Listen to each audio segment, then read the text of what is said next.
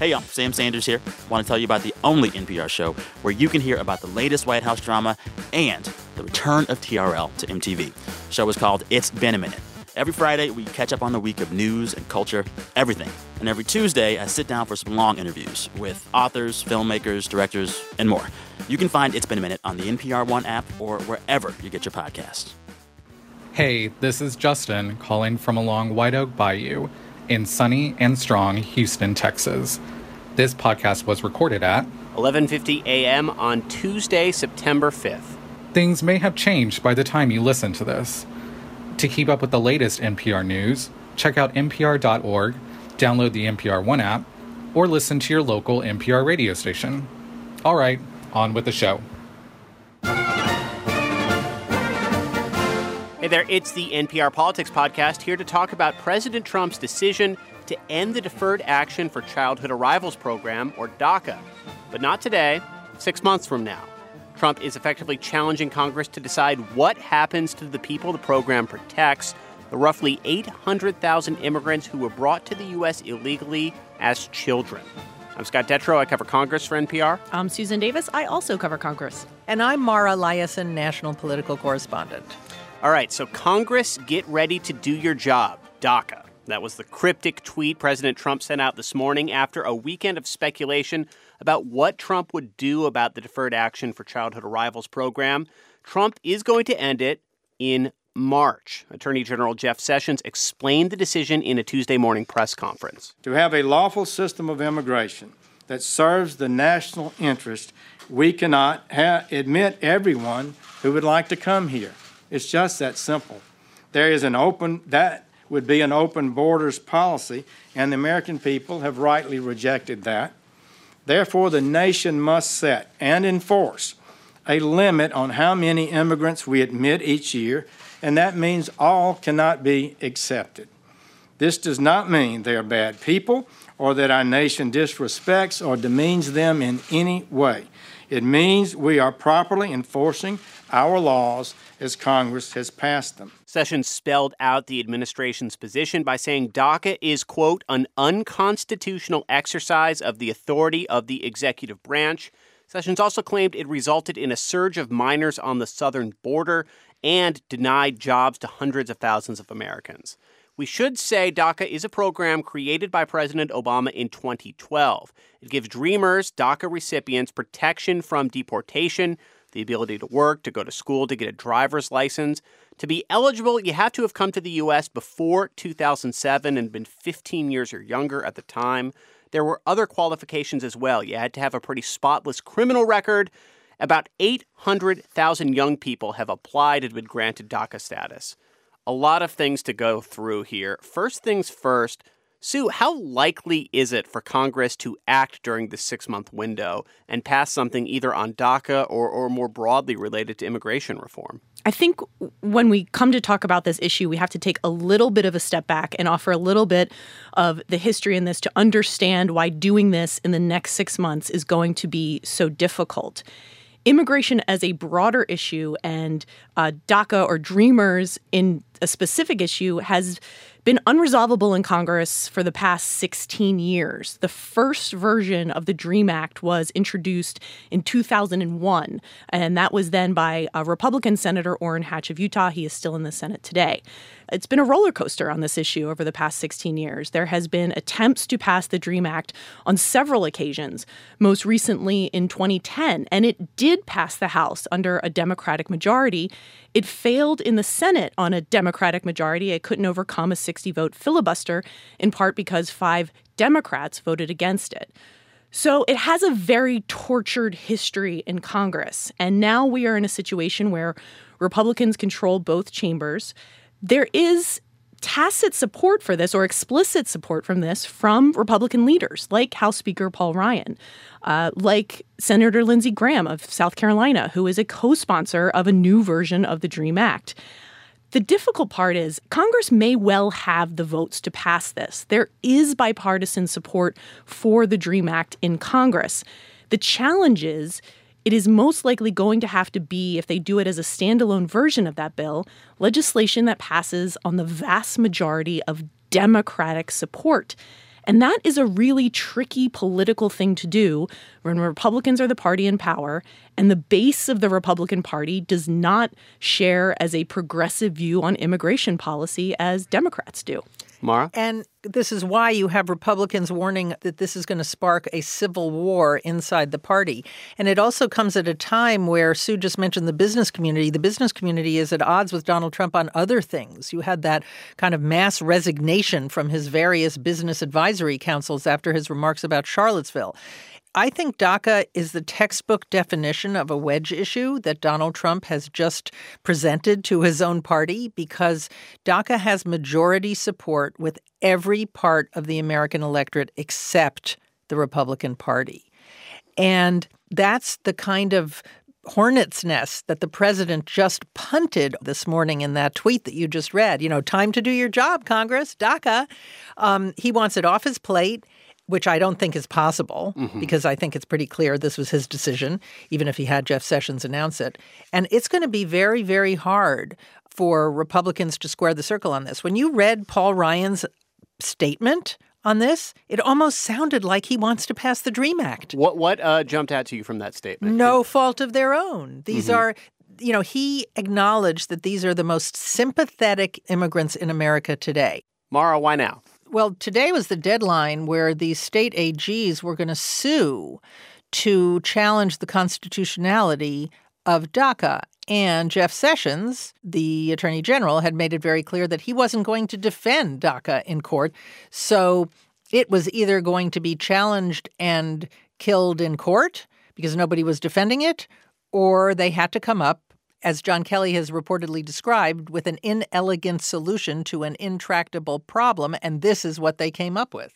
So there's 800,000 people for whom this is not a theoretical political conversation, it's their life. Do we have a sense what happens to them during the next 6 months and what happens to them once that time is up if Congress doesn't act? Well, the process that the administration has devised for the next six months is seems to me to be devised to avoid mass deportations. In other words, if you had a pending application received before today, it will still be reviewed. If your status expires six months from now, you'll have until the 5th of October to apply for renewal. So clearly, they're trying to make this as orderly and to avoid the prospect of mass deportations. After six months, theoretically, every one of these people would be, unless they've gotten an extension, would be subject to deportation. They've all given their personal information to the government. The government knows exactly where to find them. However, in the statements that they've issued today, they've made it clear that they are still going to prioritize people who are criminals or lawbreakers. Clearly, the DACA recipients aren't; otherwise, they couldn't have gotten their waiver. Mm-hmm. So it's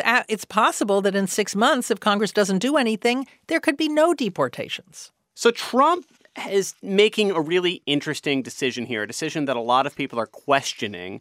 But this comes after a, a period of time where he's really uh, played to both sides on this issue and changed where he seems to be leaning. Let, us listen for a moment. Here is Trump during the 2016 campaign, during a campaign where immigration was a hardline signature issue for him. We will immediately terminate President Obama's two illegal executive amnesties in which he defied federal law and the Constitution. So that's Trump running for president, but here he is as president. This is from a press conference in February. We are going to deal with DACA with heart. I have to deal with a lot of politicians, don't forget. And I have to convince them that what I'm saying is, is right. And I appreciate your understanding on that. But the DACA situation is a very, very, it's a very difficult thing for me because, you know, I love these kids. I, I love kids. I have kids and grandkids.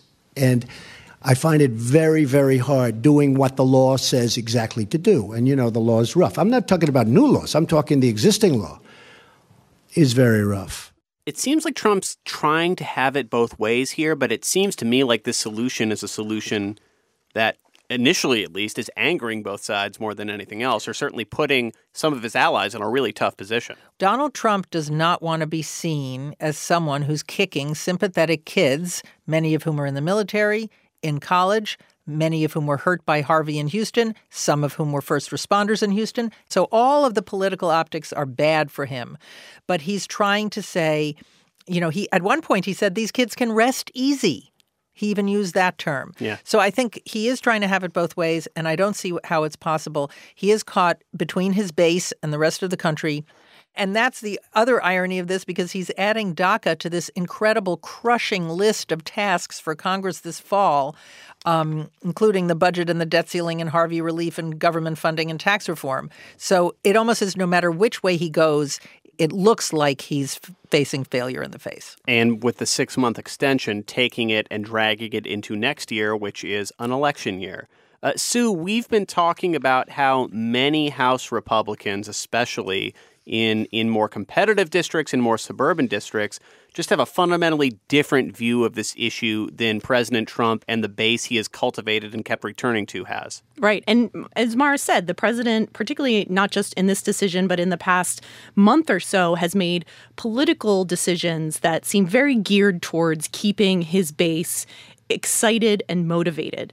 But you have a very different competing political motivation for Republicans who are running for reelection next year in more moderate, swing, competitive states and districts where they want to appeal to the middle. They want to appeal to independent voters. One of the first voices we heard come out in opposition to the president was a Republican from Colorado, a Republican named Mike Coffman. And he came out immediately saying that he disagreed with the president and that it was time to pass the DREAM Act.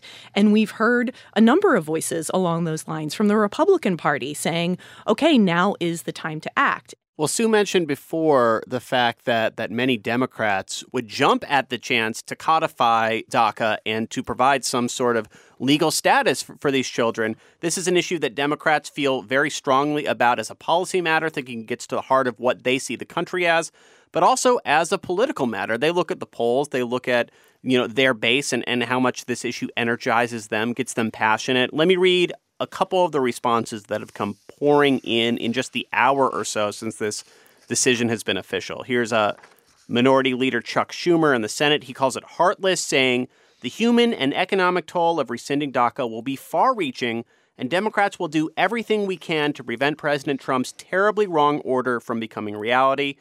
Kamala Harris represents California, where about a quarter of, of DACA recipients live. Uh, she says Dreamers are Americans in every way except a piece of paper.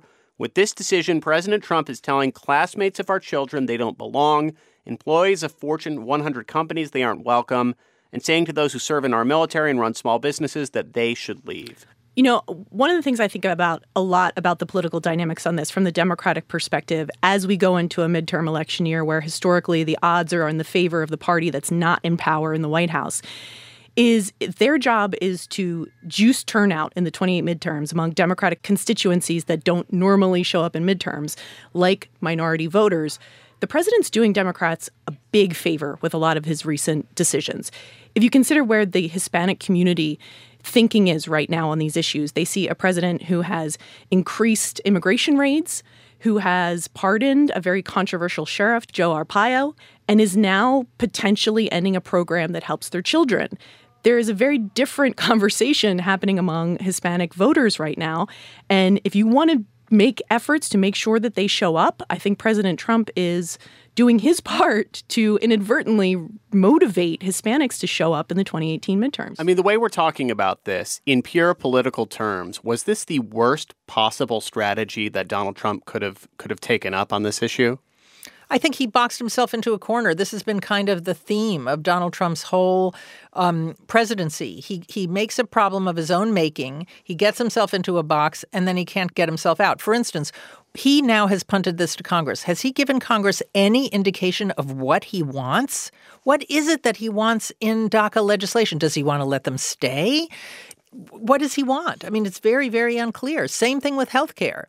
You know, he said he wanted Obamacare repealed, never really explained what he wanted in its place. So, as we've been here in the studio, President Trump sent out a statement, and I'm just going to say this is not Twitter President Trump. This is a lengthy, detailed statement. There's a lot packed in here. I'm going to read some key parts of it right now. So, this is up top. The first thing he says is As president, my highest duty is to defend the American people and the Constitution of the United States of America. At the same time, I do not favor punishing children, most of whom are now adults, for the actions of their parents. But we must also recognize that we are a nation of opportunity because we are a nation of laws. I'm going to keep going here, but right there, Mara, that is kind of what we've been talking about the both sides here. I want to get rid of it, but there's parts to keep. Right. He doesn't, he likes these kids, as he says he loves these kids, but he thinks this is unconstitutional. All right, back to the statement. There can be no path to principled immigration reform if the executive branch is able to rewrite or nullify federal laws at will. Later on, before we ask what is fair to illegal immigrants, we must also ask what is fair to American families, students, taxpayers, and job seekers. Congress now has the opportunity to advance responsible immigration reform that puts American jobs and American security first. And as he talks about that, he, he singles out a bill called the RAISE Act. This is from Senators Tom Cotton and David Perdue. It's the bill that he uh, had an event at the White House promoting a few weeks ago, which would uh, limit the number of legal immigrants coming into the country and change the way that, that, that those people are picked. You know, what's interesting about this, and I want to give Donald Trump credit, he is actually saying identifying a legislative vehicle for the DREAM Act. He says the RAISE Act. If you could put the DREAM Act on, with the RAISE Act, he didn't talk about the wall at all in this statement, which I also think is interesting. But that's theoretically the way you do this comprehensive immigration reform that includes a solution for the dreamers. Um, and there are actually many things in the RAISE Act which Democratic immigration reformers would agree with. But the RAISE Act also wants to drastically reduce the overall number of legal immigrants to the country. And, you know, the other thing that six months from now, if Congress has not acted, there is going to be tremendous focus on every single one of these 800,000 people. I mean, you're going to see stories galore everywhere about the kinds of pressures they're under. Don't forget, every single one of these people took a leap of faith. They gave all their personal information to the government. The government knows exactly where to find them if they want to deport these dreamers, and they're going to be completely, totally exposed with the possibility of being sent back to countries where they might have left when they were a couple months old. Some of them don't speak the language. The optics of this will be incredibly bad for the administration. Although, let's flip it around. I, I think that there he may have also inadvertently given the Republican Party a real opportunity here. You know, let's say Congress does pass the DREAM Act or some version of that, some solution to this problem that the affected community supports. Immigration and relations with the minority community have been difficult for the Republican Party in recent elections. And if at the end of this, the Republican Party is the party that signs the DREAM Act into law, there could be something politically redemptive in there. And I do think that that is why you saw leaders like Paul Ryan, other Republicans who have signed on to the DREAM Act, like Jeff Flake, like Lisa Murkowski of Alaska, who see this as a chance for the Republican Party to not only improve its image with minority voters, but convince future Hispanic voters that the Republican Party is a place for them. I mean, the deal that's been one of the hypothetical deals that's been laid out is, oh, we'll craft a bill that says we'll protect the dreamers, but you have to fund the wall.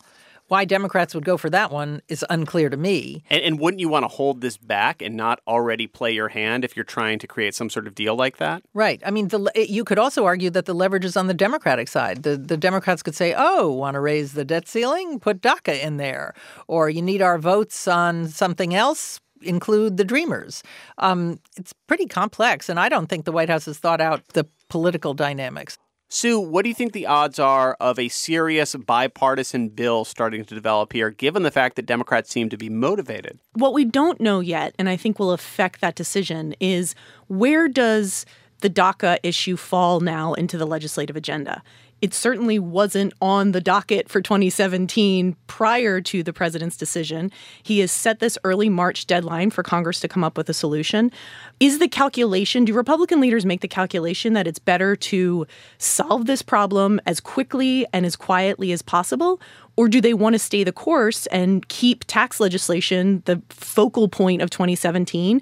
And, like Congress does on many other issues, wait until you're coming up against a very punishing deadline to try and force the levers of action. History would tell us they prefer to wait until there is a pressing deadline to come up with a final compromise. They haven't made that decision yet. Lawmakers are just coming back from a very long break. I think we might get a better sense this week of where uh, Republicans are feeling about that. We do know that Democrats, including House Minority Leader Nancy Pelosi, has sent a letter to the Speaker requesting a meeting on this issue and to see if there is a bipartisan bill they can work on. Democrats, at least right now, are posturing that this should become the first order of business. And, you know, when you fast forward six months, what if they do wait to the last minute, as they always have in the past? What's that going to look like? We're going to be smack in the middle of the 2018 election cycle. And even though I think you can see the hand of John Kelly in the way that they set up this rescinding process, how it is very, it's a gentle glide path. In other words, some can still apply for renewal if you do it very soon. And uh, nobody's going to be deported en masse in the next couple of months. But six months from now, everything is going to change if Congress hasn't passed that. And I think the pressure on Republicans will be even greater at that point. And the question, too, is do they try to just address the DACA issue? Is it just the DREAM Act? Or is this an opportunity to try and pass a more sweeping immigration bill? Do they want to try and use it as a vehicle to uh, affect legal immigration, which has been a big issue in Congress by Republicans like Tom Cotton of Arkansas? Do they want to use it to try and get money for the wall along the U.S. Mexico border? If you open sort of the immigration door, how many issues are they going to try and squeeze through it? And we don't know the answer to that yet. Sue, you talked about how Congress loves pressing deadlines and not acting until they show up. One of those pressing deadlines is rapidly approaching right now. Just to give a sense of how busy the schedule is, can you give us like the rapid fire bullet point of all the things that Congress has to do right away, right now? Well, keep in mind they only have 12 legislative days to do it, and that includes a relief package of upwards of $8 billion for Hurricane Harvey relief. They have to come up with an agreement to keep the government running, to raise the debt ceiling. They have to deal with uh, expiring programs that affect the Federal Aviation Association, uh, children's health care, the flood insurance program that also affects many of those affected by Harvey.